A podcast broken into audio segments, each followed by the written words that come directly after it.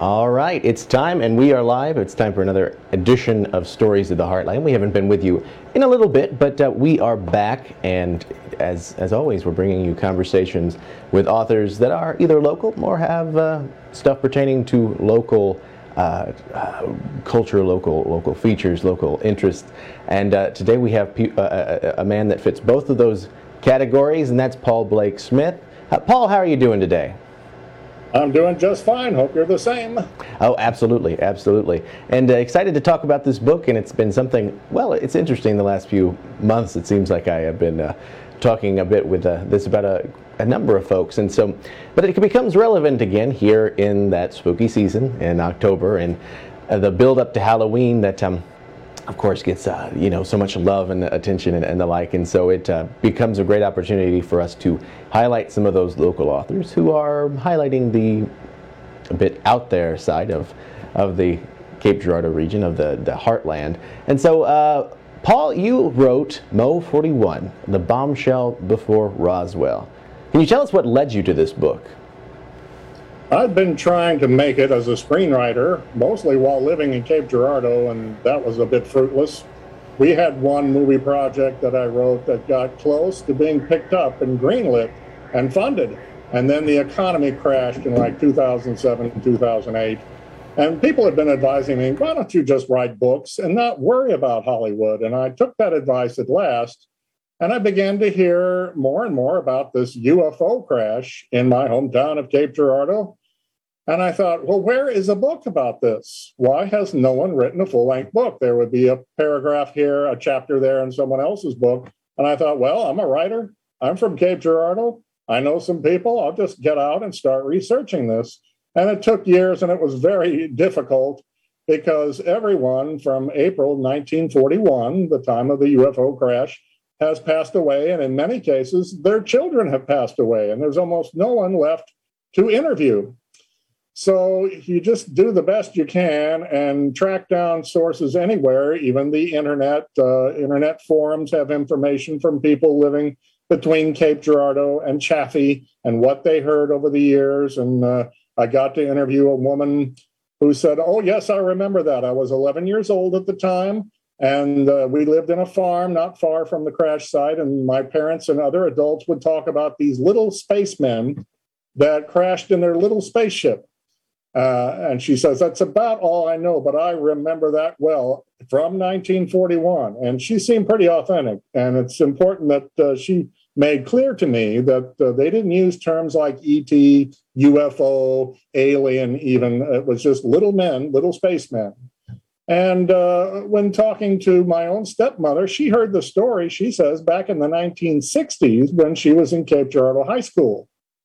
So the story really went viral around the year 2000 when the granddaughter of a Cape Girardeau minister uh, came forward with some family history that uh, said that he was called to the crash scene and saw the three bodies of dead gray alien beings. And uh, their round metallic spaceship that was cracked open and he got a little peek inside and this is such an exciting story but everyone at the scene was hushed up when the Army arrived, or the uh, Army Air Corps. And they said, This did not happen. It's a matter of national security. You will not speak of this ever again. And some people took that very seriously. You did what your government told you back then. And a few people talked. And uh, I think as the years went by, people became more relaxed about it. But then World War II happened and the 50s and the Korean War, and people scattered and moved away. Uh, there was a source online who said, My grandparents actually own the farm where the crash occurred, and they were also frightened of saying much of anything about it. So he said on this online forum, I went to Cape Girardeau, looked it up, found the old man who had bought the farm, and he said he dug up uh, a cistern to put into the soil on the farm and found all these strange bits of twisted metal with uh, odd hieroglyphics that he could not make out and he put him in a bag and hid him in his barn, and he won't tell me what he did with him. So there's another clue. I realize anyone can just make up a story, but so many facts and uh, information within this man's story uh, add another piece to the puzzle. And there was a, a local uh, author, she moved to Ohio, named Linda L. Wallace, who did some very fine research. She was from the Sikeston area, and apparently was the Sikeston Area Air Corps that traveled that night to the scene of the crash in Cape Girardeau, scooped up all the evidence and took it back to Sikeston, but probably not for very long. And uh, there's a, another angle about where it was taken, maybe Washington, D.C. And after my book came out uh, around 2016, I got a call from a gentleman who confirmed. Uh, he said, My father was in the FDR administration in the Bureau of Statistics. And I looked it up and he was right. And he said, I was a little boy on my last day of school in the spring of 41, and we went uh, to the uh, Capitol building where he showed me this special storeroom and said there were three alien creatures in glass jars and uh, a box of debris. And my, he said, my father said, well, this must be just some sort of storeroom. He didn't want to talk about it, but he wanted to see things for himself because apparently his father had heard the rumor too. And there was an Ohio minister who told his daughters uh, long ago that he too went to a storeroom under the US Capitol and saw three dead aliens in three glass jars swimming around in some sort of fluid and a box of debris and some like a circular ship cut up into pie shaped sections. And it all matches the Cape Girardeau affair. And in those days, we didn't even have a Pentagon, a CIA, an NSA. So, where would you take this material? There are storerooms that are uh, highly uh, secret and guarded underneath the Capitol, several stories. I researched that, and it turns out that's true too. Uh, so uh, the story hangs together, even though we are lacking hard proof. Even to this day, we're still lacking hard proof. But it's an amazing story right there in Cape Girardeau, Missouri, my hometown. And I'm glad I got my book out and uh, I made a few errors in it. Uh, the crash happened in late April of 1941. So I revised it in 2020. And I hope everyone who would like to order a copy from Amazon or Argus Books uh, gets the 2020 revised edition and finds out all the facts. And maybe you'll find it uh, the crash site yourself because I've never uh, technically been there. I think I have it generally pinned down, but that's all I'm going to say. Oh, certainly, certainly. And um, I suppose one of the interesting things that you touch on there, and I, I would love to hear more about if there's more to say, um, is regards to the language barrier, perhaps, when, as far as whether it's eyewitness or anybody that's received these stories. You know what I mean? Because, like like you say, these these terms with which we refer to these have, had not entered the pop culture at the time. And as far as geographical differences in how pop culture would be received even today, they may not even be am- right. among there us. was So, almost nothing in pop culture back in 1941. There was like Buck Rogers serial comics, uh, but there were no sci-fi movies of aliens and uh, in alien invasions. This was six years before Roswell, and it happened just a couple of years after. Up with is the um, uh, War of the Worlds broadcast by Orson Welles, in which it was trumpeted to the skies that there was a panic in America. There really wasn't that was overblown. But it was the perception that um, I think the government held dear that if you start talking about aliens crash landing, that's going to create chaos and uh, social upheaval, a panic possibly. So they decided to hush it up from the start and they swore the eyewitnesses to silence. But uh, I think uh, another factor was just complete shock, trauma at finding these little gray, big, black eyed space aliens, your typical gray creatures that you see in the media nowadays. Uh, that had to have been just uh, amazingly traumatic and uh, kept people quiet, sort of naturally, you might say, without even being uh, sworn or browbeaten by a government official. Uh, part of the uh, story of the minister's granddaughter related is that her grandfather said there was FBI agents on the ground, or at least one and I thought, oh, that's not possible. We didn't have an FBI office in Cape Girardeau. And I looked it up, and by golly, we did. It opened just the month before. Uh, they were worried about German uh, pro Nazi spies and saboteurs in southeast Missouri. We had a lot of German people in our community in Cape Girardeau, even a, a, a like a Lutheran church that was conducted in German. There were so many German people. So they wanted to keep this uh, crash a secret and possibly weaponize it, a secret weapon for the inevitable war that FDR knew was coming. So it's an amazing story and it starts to make sense. Everything. The more you read about it and learn about it, and yet I've tried to interest uh, some Hollywood people, documentary, TV people, and they just are lukewarm at best. I can't get some serious interest. I keep trying. It's very frustrating. All I want to hear about is Roswell.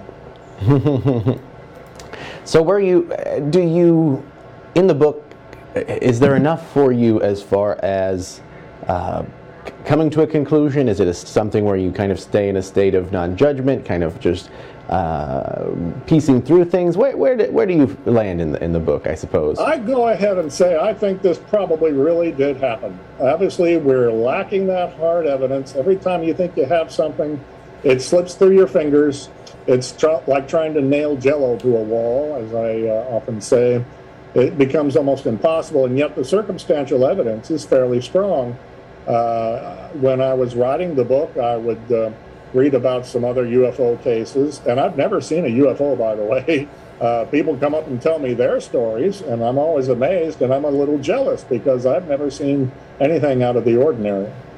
Uh, but there was a number of stories of people out in the farmlands uh, uh, near Chaffee or south of there.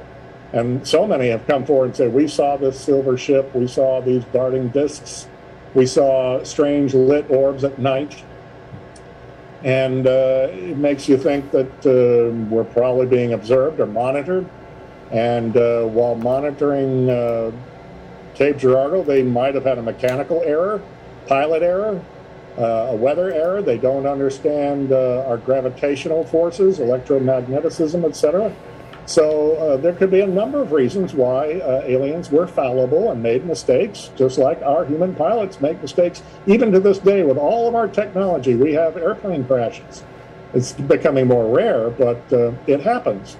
And we are familiar with our planet. Aliens from another world would not be familiar. So uh, I believe it did happen, and I think um, if we can get more people interested uh, in places of influence, we could get uh, this story um, uh, at least raised, maybe not to the level of Roswell, uh, but we could get more attention for Cape Girardeau. And I'm sure there will be some people who will say, well, I don't want Cape Girardeau to be known as a uh, spaceship land or aliens or anything. And I understand uh, Roswell, New Mexico has just embraced it, and they have a museum and gift shop and merchandise and uh, they have attracted a lot of tourists, though, and it's been very, very good for the local economy. But in Cape Girardeau, we don't have a definite crash site. We don't have a museum. We don't have any artifacts to put in a museum. Maybe that's why we don't have a museum. Uh, so it's uh, a difficult case to really get your hands on and really um, uh, inspect it, other than to read my book. And uh, uh, there's been uh, occasional mentions on ancient aliens of my book and the Cape Girardeau case and uh, and a special on Sci-Fi some years ago called uh, "The Secret uh, Evidence That We're Not Alone." They reenacted the Cape Girardeau minister who uh, went to the crash site and said prayers over the uh, the dead aliens, and it's just an utterly fascinating tale. I get a little ticked off whenever I see someone put it in a science fiction category. Well, it's not fiction. All of this is factual, unproven but fact. All right. And so I suppose kind of the question then becomes as far as you know getting this in front of more people you know mention hollywood and the like and um, and getting it out there do you think that it becomes kind of a a cultural intrigue, putting putting Cape Girardeau as part of uh, uh, that uh, that map as far as the broader conversation around UFOs goes, or is there yeah, is there an uh, angle angle as well about yeah. um, further research? Yeah. Does, is there any more research to do that you think could be drawing attention to this? If anything would just pop up, like an old diary, an old photograph, a negative, some eyewitness account that somebody kept in their attic, we could really jump on that and do more research. But right now, the case is stagnated. Uh, I understand that um, uh, Rush Limbaugh was in high school. This is the rumor that he first learned the story in the 1960s. And in 2007, I think it was, someone called the Rush Limbaugh National Radio Show and asked the question Rush, what's up with this UFO crash in your hometown of Cape Girardeau? And instead of saying, get out of here with that nonsense, I don't want to hear this, not worth your time, he said, there's more to this story than you might think. And then he moved on to the next caller. He didn't want to talk about it, but he did not dismiss it. And uh, I was uh, startled to find that my grandfather and Rush's grandfather were friends in Cape Girardeau. They were lawyers who met in court and, and uh, sometimes in a friendly way opposed each other. And my father and Rush Limbaugh's father were friends. And Rush was my little league umpire in Cape Girardeau in the park when he was learning. He went by the name Rusty Saw. And so uh, I never met him in person, but uh, I was hopeful that before he passed away, he would release a statement on it. Apparently, he did not. All right. And so I suppose the. Uh, with with all of this in mind, with all of this information, is is this something that you're still looking into? Is this something that you still, you know, you've got these the uh, a second revision or a, well a revision, I suppose, to uh, your prior book. Uh, is there any more that you would foresee in this story? Um, I guess pending. I learned more information after the original book came out, and I produced a second book called Three Presidents, Two Accidents. Uh, and looking back at it this summer, I was so dissatisfied with that book that I've revised that one, and I think it's going to be coming out from Argus in a revised, updated form with a few more little Cape Girardeau stories, nothing major, I'll admit, uh, from Argus Publishing. And I'm going to have another book come out on a very famous uh, case that I was also astonished no one has ever researched and done a full length book on. And that's the allegation that comedian Jackie Gleason went to uh, Homestead Air Force Base, met President Nixon, and was shown the evidence for extraterrestrials on Earth, uh, four dead alien bodies that were being held there in South Florida, right near where uh, Jackie lived. He turned out to be obsessed with UFOs and the paranormal. Had a huge library of over 1,700 books on UFOs uh, and uh, the supernatural. And so he badgered President Nixon enough to finally get the hard proof. I don't believe the description of the bodies at Homestead in 1973 matches the 1941 Cape Girardeau affair. So I don't think there's a connection between them, but I found it such a fascinating subject that we're trying to get my book out on that uh, by holiday time, the end of the year as well. So I've kept fairly busy, and uh, it is fascinating, all of these stories. Uh, I get uh, messages from people all over now and then who've heard something or want to find out more. And uh, I think it's something within just about all of us to ask are we alone in the universe? Are we being observed? Are there visitors who just don't really care to get involved with us and monitor us? And it's just um, uh, exciting and yet uh, to some people kind of scary. that uh, maybe all aliens are not so friendly. Maybe some a small minority are a little hostile, but uh, I think the government wants to keep the lid on the whole story at least a little while longer. All right, and so just to get a, a bit of a survey across, you know, your career as a writer, what uh, what other sort of writing do you do? I, I think it would be good to, to get more of a profile here. Well, I've written uh, a Christian adventure novel, which was fiction. I've written a comedy novel, mostly fiction. Uh, I've written a JFK assassination book uh, that was nonfiction that got some good reviews. I think I had something to contribute to that amazing mystery. So I'm not all UFO author, but uh, I do find it uh, most intriguing subject of all I've written a book called President Eisenhower's Close Encounters, in which he allegedly went to uh, an Air Force base and saw and met and spoke with some landed friendly human like aliens. And just uh, in the last six months or so in the news, uh, there's been stories about uh, scientists now believe that there are other planet Earths out there in the universe, maybe many of them, that develop life in human like form. There may be many other human like creatures. Well, that's the um, uh, the beings that were described by an eyewitness who met with President Eisenhower and asked him to stop our atomic bomb testing because it was sending out so much radiation across the Earth and into outer space. Uh, he declined to stop that testing, but it uh, it is an utter, utterly fascinating book. So it's been picked up by a, uh, an audio book from Tantor Media, and you can listen to it or you can read a copy from Foundations. And now I've got some Hollywood people interested in that. So we'll see if I can get that on uh, TV or the movies uh, in the coming years. It's a long, difficult process, trust me. All right. No, I, I, I can only imagine. I can really only imagine in that case. The Yeah. publishing. There's all kinds of ways things go wrong. Trust me. Oh, yeah. absolutely, absolutely. Uh, Paul, is there anything else you wanted to mention before we wrap up today? Uh, if anyone has any serious information, a photo, a diary on the Cape Girardeau affair, uh, contact me on Facebook, on my uh, website, mo41.info. Uh, I can be found on a number of uh, Facebook pages.